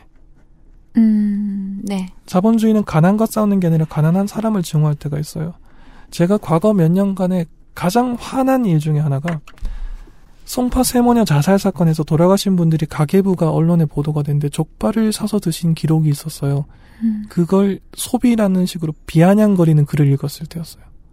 음, 저는 그런 말을 하고 글을 쓰는 사람들이 가는 지옥이 따로 있었으면 좋겠어요. 왜냐하면은 제가 나쁜 일을 해서 지옥에 가더라도 걔들을 보긴 싫어요. 아, 지옥에 오는 다른 그 민원인들의 정신 건강을 위해서. 예, 제가 지옥에 가더라도 걔들이랑 같이 있고 싶진 않아요. 그렇게 화가 난 적이 없었습니다. 생각해보니까 지옥은 사람들이 많은 곳이네요. 예. 음. 캐리비안 베이 갔을 때 생각하는 겁니다. 그렇게까지 잔인하게 가난한 사람을 짓밟으면서 누군가가 돈을 추구하면요, 진정성이 없다라고 공격을 해요. 네. 결국 돈 받으려고 지금까지 이런 거냐? 너는 진정성이 없다. 가난을 짓밟으면서 돈을 추구하면 진정성이 없다라고 말하는 이 굴레에서 빨리 벗어나야 된다고 생각합니다. 도끼 노래도 안 들어봤나 봐. 얼마나 진정성 있는데. 예. 자본, 리얼리스트예요. 자본주의가 인간이 삶을 사는 기본적인 룰이 되려면 이 굴레를 벗어나야 된다고 생각해요. 세월호 사건에 국한된 이야기가 아닙니다. 각종 범죄 피해자들, 누군가를 위험에 노출시키고 그 대가로 많은 돈을 벌면서 정작 사고가 발생하면 최소한의 돈만 지급하려고 애쓰는 사람들. 네. 그 사람들에게 피해를 입은 사람들이 있어요. 그런 피해를 입은 사람들은 한국의 법과 사회적인 합의가 허락하는 한도 내에서 최대한 많은 돈을 받아내야 됩니다. 단 10원이라도 더. 음. 그리고 그 돈을 받아냈을 때 옆에 있던 사람들이 제발 이 말 좀 그만했으면 좋겠어요. 더 어려운 사람한테 기부해야 된다. 뜻깊은 곳에 써라. 사화에 환원하자 이런 말들. 음, 받아낼 돈을 받아낸 거예요. 네. 기부할 돈을 잠시 맡은 게 아니라 당연히 받을 돈입니다. 받아낸 분들이 선의가 있다면 말리지는 못하겠지만 기본적으로 그렇게 받아낸 돈은 자기 자신의 호의 호식을 위해서 쓰는 것이 정의로운 일이라고 저는 생각해요.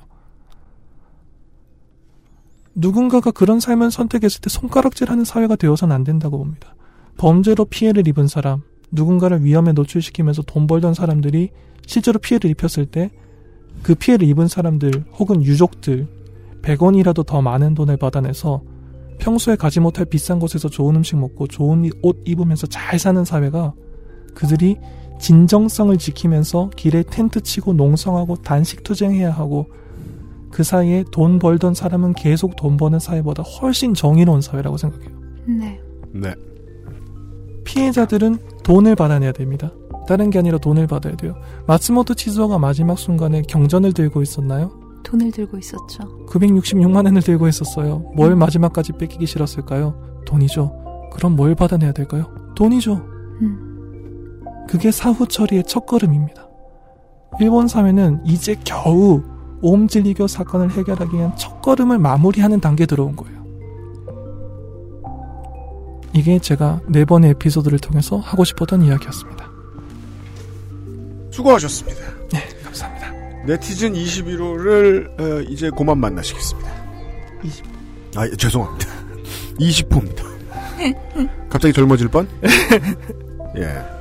어, 네티즌 20호께서 어, 두주 동안 수고해 주셨습니다. 네, 감사합니다. 그것은 알기 싫다는 팟캐스트 하면 생각나는 그 이름 평산네이처 아로니아진에서 도와주고 있습니다. XSFM입니다.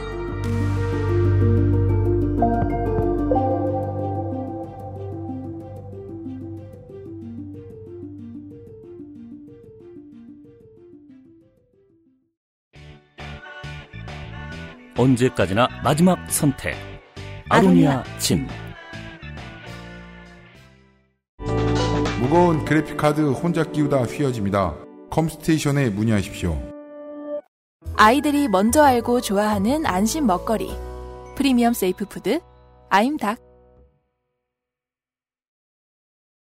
아, 저는 세월호 피해자 가족분들을 직접 만나뵌 적이 있었어요. 프랑스에 계실 때. 네. 음. 그분들이 가장 아파하셨던 부분 중에 하나는, 어, 마음 놓고 웃을 수도 없다라는 지점이었거든요. 이 개새끼들이 못 웃게 하니까. 그런, 그때 그 얼굴이, 그걸, 그 얘기를 하시던 그때 그 얼굴이 떠올라서, 음, 어, 약간 좀 먹먹한데요. 음. 어떤 일을 겪 을 때 어떤 피해자이기 때문에 우리 사회가 정해놓은 그 피해자의 모습, 그것을 그대로 가져가야 하는, 그, 어, 그 음. 모습을 그대로 보여야 한다라는 것, 그것을 요구하는 것 자체도 이 사회가 좀 벗어나야 하는 부분이잖아요. 어, 말이 정리가 안 되네요. 지금 전, 지금 제가 그- 그때 그 모습이 떠올라가지고 너무 먹먹한 바람에. 음. 자, 할까요? 네. 친구들이 슬슬 이제 애 엄마 애 아빠가 됩니다. 이미, 물론 뭐 빠른 이제 빨리 간 놈들 어른들은 이제 잘 됐네 운 좋네라고 말하지만 어, 제가 보기에는 종신형을 산 지 한 10년 더 된 그런 친구들 중학교 보내고 막 이래요. 말고 이제 어, 방금 입감한 친구들 한 살 두 살 자기가 입감한 줄도 몰라요. 좋아 죽어요. 그리고 무슨 일만 생겨도 죽을까봐 걱정해요 막. 그 친구들네 이제 집에 가보면 요런 책들이나 그 카드들이 있어요. 눈사람이라고 써놓고. 눈사람이 그려져 있어요. 눈사람은 하얀색이고요. 구체 두 개가 얹어져 있고요. 아래쪽에 구체가 더 크고요. 네. 위쪽에는 뭘 붙여놨습니다. 그렇지만 내가 만약에 이제 눈사람을 전문으로 만드는 사람이라고 생각해 봅시다. 차가운 데다가 채색하는 방법도 알고 있을 거예요. 눈사람을 가지고 에반게리온에 나오는 누굴 만들 수도 있을 거예요. 음. 근데 우리가 채색이 잘 된 피카츄를 보고 그걸 눈사람이라고 부르잖아요. 왜냐면 우리가 생각하는 이미지에 벗어났기 때문이거든요. 총각 때 처음으로 차를 사고 총각이 이제 뭐, 뭐 20대 말에 차를 샀다는 건, 어, 한 50% 아무리, 아무리 못 잡아줘도 50%는 연애하려고 그런 겁니다. 신나게 운전을 하면서 생각을 합니다. 지나가다 보면 어른들은 남자를 다 그냥 동물로 보니까 그런 식으로 얘기해줘요. 운전하다 한눈 팔지 말래. 그런 얘기 그냥 해준 게 생각나서 처음 운전하다가. 그래? 만약에 내가 남자야? 내가 운전을 해. 한눈을 팔았어. 근데 운전하다 한눈 팔려면은 아주 짧은 시간 동안 저 사람이 좋은 여잔가 보다 하고 신호를 받아야 돼요. 그 신호를 받기 위해서 나한테 들어오는 정보는 기껏해야 머리가 길다. 일반적으로 생각하는 남성에 비해서 어깨나 허리가 좀 얇다. 옷이 좀 더 짧다. 그거밖에 없어요. 근데 그 대상이 여자가 아닐 수도 있잖아. 내가 그 얘기를 하는 겁니다. 음. 사람을 그걸 가지고 어떻게 겨우 그 정도 신호 가지고 어떻게 속하지? 이거 말도 안 돼요. 네. 게다가 그 정도 만약에 이제 내가 차에서 내렸어. 많은 신호들을 받을 수 있어. 길게 분석할 수 있어요. 그랬는데도 불구하고 겨우 그 정도 신호만으로 내가 사람한테 반할 수 있다면 나는 얼마나 멍청한 사람일까? 를 생각하게 돼요. 근데 보통은 그렇게 생각하죠. 이게 우리가 철학 공부할 때 처음으로 배우게 되는 문제들입니다. 사람들이 이루고 있는 사회는 개개인에게 요구하는 춤과 모양새가 있다. 그리고 그 춤과 모양새가 그 사회의 수준을 결정해준다. 어떠한 이미지만 가지라고 자꾸 강요하죠? 예를 들어 뭐 교수님은 뭐 아는 게 많아야 되고 뭐 음. 정장을 입어야 되고 겨울에는 스웨이드나 음. 뭐죠? 그 아무도 안 입는 그 자켓 재질 코듀로이 같은 걸 입어야 되고 가죽 패드가 덧대져 있어야 되고 겨우 요 따위 피상적인 이미지를 가지고 사람들을 판단할 수 있다면 아무도 판단하지 않을 때 성추행이나 하고 있다니까? 사람들의 해석을 위해서 필요한 정보가 점점 더 진실에 가까워져야 된다고 생각합니다. 더 어려워지고. 그러지 않으면 재난에 의한 피해, 국가 시스템의 미비에 의한 피해, 피해자가 발생하면 언론이든 돈 많은 사람들이든 그냥 멀리서 보는 사람들이든 아주 단선적인 이미지만 지키기를 요구할 거예요. 불쌍해 보여야 돼. 돈이 없어야 돼. 네. 가해자는 정의롭지 못하지만 피해자는 뭔 일이어도 정의로워야 돼. 그런 류의 저열한 이미지의 집합체로 사람들을 해석하는 사회라면 지난 4시간 동안 들으신 이런 과정을 통해서 정의가 실현될 수 없을 거예요. 아무도 이게 뭔지 이해해주지 않을 테니까. 그 이해를 방해하도록 정부가, 정치인이, 언론이 돕겠죠. 그리고 그랬던 걸 우리는 2014년 4월부터 지금까지 봤고요. 피해자가 되기 위한 요건으로는 사실 그 피해자 피해를 받았다는 것으로 충분한 거죠.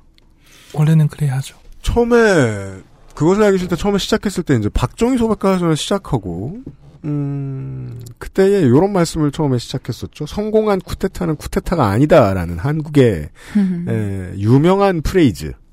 아 거기에 화를 내시는 분들을 보고 저는 저게 이상했어요. 무슨 소리야 한국 사회는 다 이렇게 돌아가는데 음. 왜 새삼스럽게 굴지? 돈을 버는 사람들도 합당치 못한 방법으로 돈을 벌면 그걸 가지고 나중에 인정해주고 그거는 자본에도 언론에도 정치인에게도 성공한 모든 사람들에게 마찬가지였거든요. 바르지 않은 방법이라도 좋으니까 성공하면 우리 편. 어느 순간부터 어쩔 수 없이 피해를 본 많은 사람들을 실패자로 보고 있는 것은 아닌가. 아니다. 어느 순간부터가 아니죠. 이 사회는 원래 그랬던 것이 아닌가 하는 생각이 들 때가 많습니다. 오며 가며 보는 세월호 리본의 의미를 다시 한번 생각하게 됩니다. 기억한다는 건 길고 지난한 싸움을 이해하면서 함께 해주겠다는 뜻은 아니겠느냐. 피해자가 웃는다고 욕하는 저열한 사람이 되겠다는 뜻이 아니라 불쌍하니까 도와주겠다라는 뜻이 아니라 그 사회는 피해자가 단순한 피해자가 아니라 채권자라는 사실을 받아들이기 힘들겠죠. 원래는 받아낼 돈이 있는 사람들인데. 그 정도 메시지 전달해드리느라 시간을 많이 썼습니다. 아, 딱히 이번에 여름에 특집을 준비해놓지 않았는데, 어, 요행이, 어, 어, 로봇 몇 대가 귀국을 해가지고요. 예. 어, 곧 다시 뵙도록 하겠습니다. 수고 예. 많으셨고요. 예. 우리 다음 얘기 뭔지 알 수 있어요? 다음에는 교육에 관한 이야기를 해보고 싶습니다. 일본 발음이라 교역인지 교육인지 모르겠어요. 다음에는 교육에 관한 이야기를 해보고 싶습니다. 교육이랍니다. 예. 물론 저는 요즘 게임만 하다 보니까, 그, 게임용으로 참교육이 뭔지 아세요? 네? 그게 뭔가요? 예, PK. 아이 아이고. 그런 거 말고 예. 네, 교육, 교육, 교육에 대해 에듀케이션, 교육에 대한 이야기를 네 어, 기다리고 있겠습니다. 몇 주 뒤에 다시 뵙도록 하고요. 네. 감사합니다. 네, 어, 왠지 홍석사도 뭐 원고 있나 보더라고요. 이번 여름에 몇 번 더 볼 것 같아요. 이 사람들 참. 그러게요. 네. 자본주의의 승리입니다. 저희 출연료 세다. 네. 어, 홍선화 석사와 어, 유, 유승균 책임 프로듀서 물러갑니다. 내일 이 시간 거의 모든 재난으로부터 살아남는 법 마지막 시간에서 다시 인사드리겠습니다. 안녕히 계십시오.